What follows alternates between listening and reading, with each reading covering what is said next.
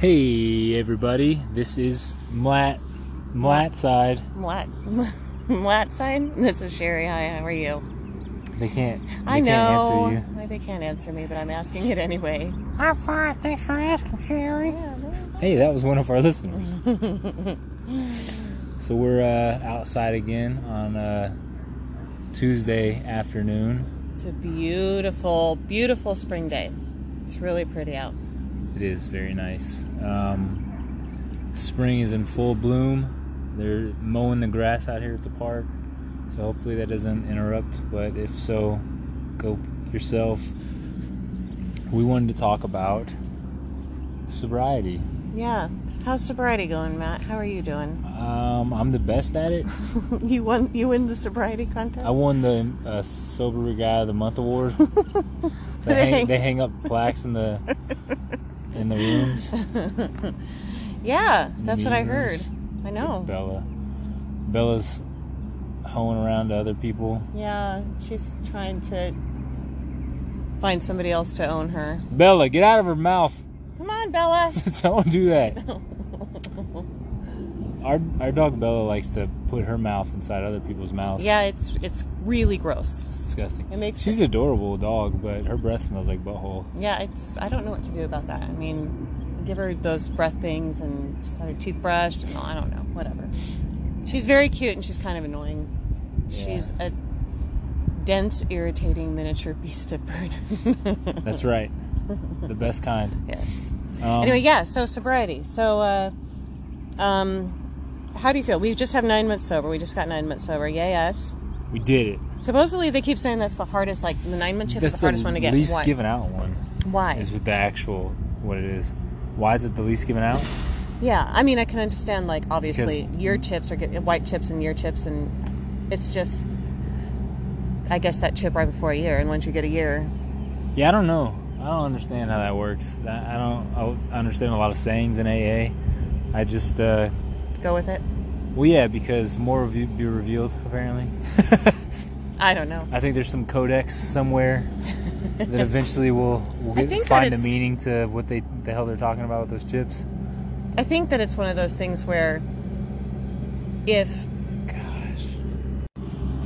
anyhow, yeah. So nine month chip. Now I think that it's like obviously you know year chips are given out frequently because once you know people get multiples of years, but um, I can understand a nine month chip because that's the last one till you get a year. So that would that makes sense why it's I don't want to do math when we talk. Let's avoid that. All right. Either way, we only have this moment Yeah. right now to be sober, Yeah. And uh, that's I feel true. pretty good about it. I came to a nice little realization recently about all the all the things in our lives that you know seem to be burdens and, and curses and horrible diagnoses are really incredible gifts that we can uh, we can share with the rest of the world. It's like we're never impoverished by life. We're actually given everything we've ever needed Yeah. because it's all right there in the in the diagnosis in the thing Right. we are we become connected to more of life Yeah. in the way in those ways. What's that push you know and even if um, you know in the disease of alcoholism alcoholism and addiction absolutely can be terminal 100% i mean it has 9 million ways that it can take you out if you allow it. Um, and that's a really scary thought. If i could dwell on that if i wanted to. Yeah. and i could you know feel sorry for myself that i am in in this in that position where i have this disease that could do that to me but the reality is that i have a choice today and that's why you know really grasping how how deep that concept is the one day at a time. And um, because that is all we're given. And we can't and it really teaches us. I mean it's really that's why you know 12 step program is so inspired just because uh, it it teaches us to be in the moment. We don't have somebody said recently that we don't have you know not don't not, not only do we have not have anything but this moment but um, you know if we're dwelling in the past then there, there's depression if we're thinking forward then there's anxiety and, and fear and uh, and God's not in either of those places. That's why you have those things in, in those places. God is only right here and right now with us. Yeah. Um, because those, those those places don't exist anymore, so God's not there. I know. I remember saying that like seven months ago. You are so. I swear. Matt thinks he thought of everything. no, it's not that I thought of it. I just remember telling you that. Oh my goodness. Sherry only hears what other people say. She doesn't hear me. She'll she'll come to me all the time. You come to me all the time. You're like, listen to what I heard in the meeting. I was like, I told I told you that this morning. She's like, what? Or Oh, or or I I, said or I said or I'll say I know that's what my blog was about. and she like she'll tell it to me like it's the first time it's ever been uttered in like human it's existence. so profound. Now, Like you you're know, obviously not reading or listening to it. We any- hear things when we need to hear I make them. it I write it down for you and I speak it to you. I'm gonna start making short films so you can see it as well. sometimes I just mess with him because I know that he said it. But so I'll I'll like come, you know, I'll come back to him and I'll say, "Hey, guess what I heard?" And I know that he said it to me first, just to because I his ego can't handle that. My ego can handle anything. I don't have an ego. because it's so I mean, strong. I mean, I don't have an ego, so there's no worry. yeah, there. that's right. oh, that's funny stuff. But it's true because God is only in the moment. I, I remember saying this. God is only in the moments that we're in, and we're only in this moment now. Right. Right. And so that's and so if you want to be in God's will, then you have to be in the present, which is now, you know. And um and that's the only way that we're going to stay sober because if we're too worried about oh my god, what if I die of this disease? What if I, you know, that's that fear, what if I drink again? What if I go out and I don't come back and I die of this disease? Well, what if? You know, that's a choice Yeah, but you are you dying of this disease right now? No, you're no, living. No, I'm living better than I've lived ever, ever, ever, ever. Are you Yeah. drinking right now in this moment? No, No. no. So that means I have a chance to not drink in the next moment, but I can't worry about the next moment. It's it's one of those things about the program. It's like um, holding on to smoke. It's like grasping smoke. As soon as you think you have it, or like humility and that stuff, as soon as you think you have it, it's gone from you. Mm-hmm. You know. It's, all these different ideas that we play with all the time that you just have to be you just have to like like Forrest Gump was a great example of this the guy didn't think No, he wasn't so did. worried Yeah. about everything else around. He just did the next thing he was supposed to do, Mhm. or he did the thing he was doing right then to the best of his ability, Mhm. and the guy had an amazing life. He was running. He was running. Yeah, once you think you have any of that stuff, it's like you don't have it. We had Forrest Gump. That's what it was. Forrest Gump is a great representation of that for people like you who need it written, verbally, and visually. Um, what are you saying, man? you should watch that movie. Saying, You do you do a good job of, of running. oh, I've ran my whole life away from lots of things. I don't know. Maybe that's why I like running now. No, but, I, But- go ahead. I was to say the the doing the next right thing, doing the thing in front of us. It, there's so many opportunities for us to do the next right thing, but we think about it too much, and so we just don't do anything. Like I, I wrote that about uh, the whisper of inspiration. Mhm. How it's always right there. It's always like, oh, that would be cool. Let's Yeah. try that. Let's do that. We should do that. And then we Um, have fear of judgment or fear yeah. of, oh no, that would be so, oh, how am That's I going to afford that? somebody Or how am I going to do that? Or I'm not talented enough, or I'm not this, or I'm not that, or There's no point I because have I, no time. I would, yeah. You know, whatever it is. We have a million excuses. And Right, just like it's like going to the gym and uh, expecting one workout to fix, you know, thirty ten, years. yeah, of whatever. Of, Terrible eating and sedentary your body. lifestyle. Yeah, right. Um, but we we think, well, it's going to take too long. It's going to take a lifetime to fix this problem. So I'm not even going to go in the first place, as opposed to just thinking, I'll go today. I'll go right now. I'm going to go right now. I'm going to go do anything. But it's anything the gym. amazing, though, when we course correct. We've talked about this numerous times. When we course correct, how the universe, whatever, what you know, whatever our whatever we're supposed to be doing, we're supposed to be doing the right thing. We all have, we all have a purpose on this planet, and when we are in our purpose, when we are doing the right things, we catch up so much faster. You like t- using the you know sedentary, let's say ten years of sedentary lifestyle and destroying your body with diet, you know, bad diet and whatever, bad choices. It's not going to take you ten years to get in shape. Right. You know, it's going to take you maybe a year total. You know, to lose all the weight and to get in shape, but it's because you course corrected. You know, that's that. It's going to take ten percent of the time for you to get in good shape than it would have if you, um, you know, than it did for you to get in the terrible shape that you're in Right. You know, our bodies, our spirits, all of that, they want to be on the right path. They want to be doing the right thing. And so, you know, by working a program in AA, by being sober, we were for years and years, you know, I drank. It's, I'm hardwired certain ways because I was taught from a very early age that bad feelings were um, were not okay. Sad feelings were not okay. Um, and so you know, I, I drank really early on alcoholically. It was a relief because I finally felt relief from my pain. Um, and uh, it worked for a long time. And so the, the obsession was immediate. But um, so my way of thinking was diluted, my perception was diluted. I didn't know how to feel.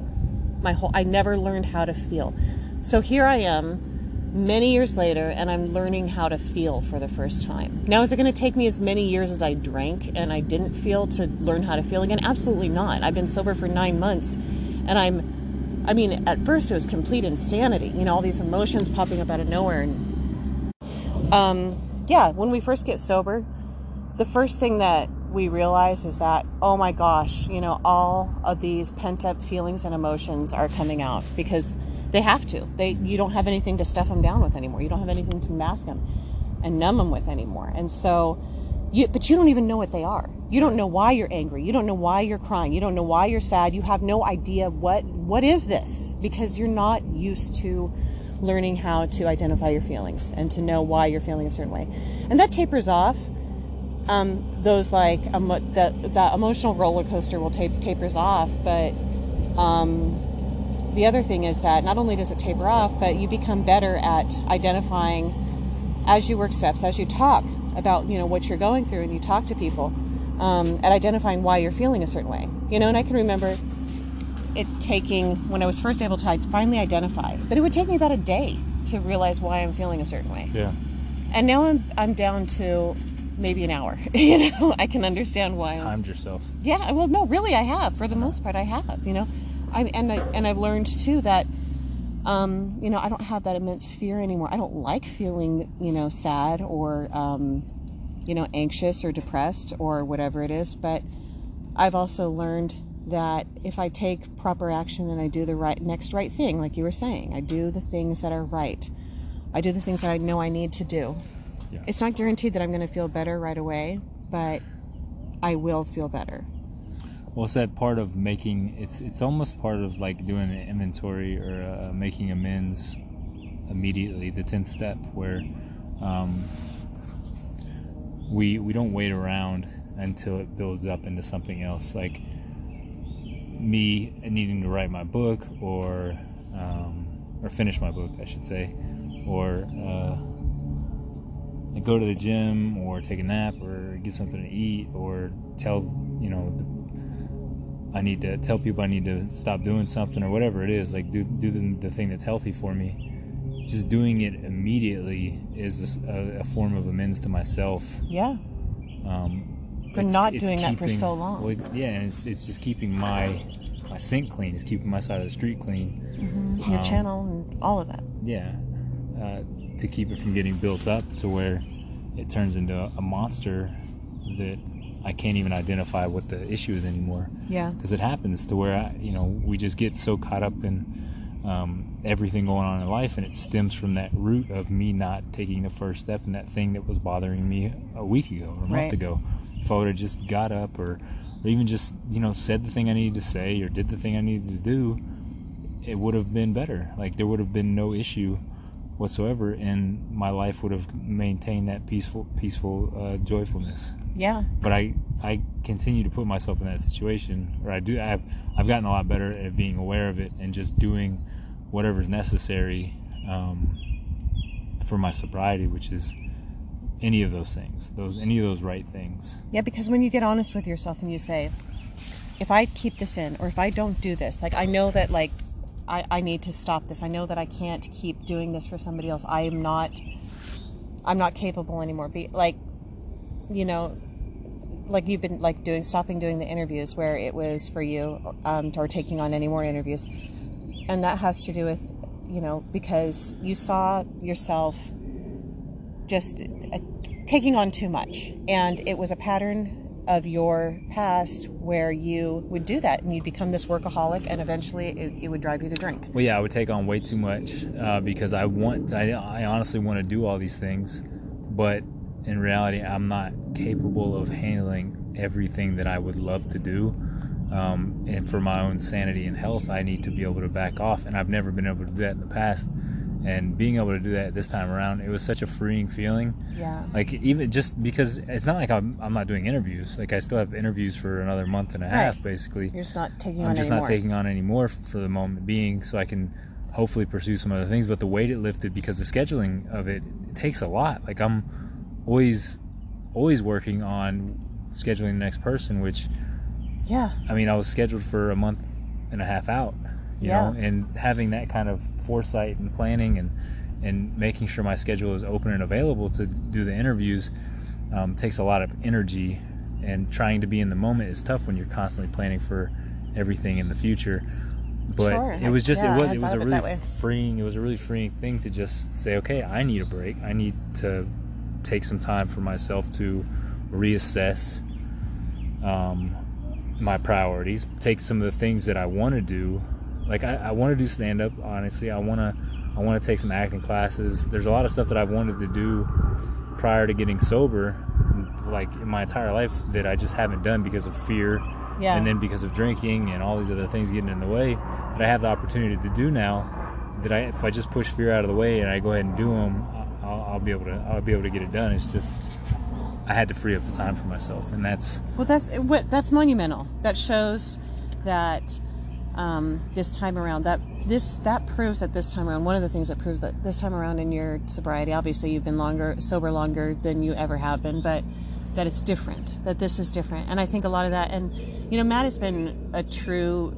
um, a, a true testimony to just practicing you know taking our practicing listening to our intuition and, and putting it into action you know for me and that has and that's has to do with um, you know he meditates every day. I mean he doesn't skip a day meditating. He does it every single day. He gets up he goes to the gym he comes back he meditates for at least 20 minutes at least. And um, and that's how he gets in touch with his intuition and and learn uh, or initially you know Yeah. that's how he did. And now he's at a state where he knows what that what his intuition sounds like. And so from listening from hearing his his spirit or intuition talk to him to the follow through the action that it um that he he takes he doesn't he doesn't second guess it anymore he doesn't you know put um or not for very long Well, yeah, do it doesn't mean it's not scary. It's definitely scary. Like these things that I want to do, um, they've frightened me because I know that it means me getting up in front of other people. Like the the comedy thing means that I have to get up and test the thing that I've leaned on my whole life as something that has kept me in the in the group. That's given me some validation for of importance that I'm funny. yeah And as soon as I get up and start trying to tell jokes and be funny, if nobody laughs, then I- that you're it's like your identity my is identity's yeah right And so it's challenging my identity every day. But I know that I'm I'm I have to challenge my identity. I don't have to always be the funny guy. no you You, don't know. I mean, it's a And blessing that I can be funny. Yeah. And here's the thing it's like, and what if they don't laugh? It's like, you try again. You know, I mean, you know that you are. It's just, and you know that this is something you want to do. It's just about you only fail at it when you when you stop trying and stop what you really want to do. You know, and that's it. But I think it's challenging our identities because the people who we were, like I have to remember that I, I was reborn again. Like I was absolute. I have to be a new creation every single day I wake up. Mm-hmm. And that I have to challenge that identity of my character defects were this, you know, before I was this guy before. Yeah. What am I doing today that is going to separate me from that life? That is going to build me up to a new new version of myself, and that's challenging the idea of who I was. Now I can't forget that stuff, you know. but I can do other things to improve myself in a different direction. Right. And that's and, and these do. are God given talents to you. And so you realize that. And, and, you know, when I first getting sober, you, especially when you, I, you know, I drank from such an early age, I didn't know what were my character defects and, and what was, was me. You know what I mean?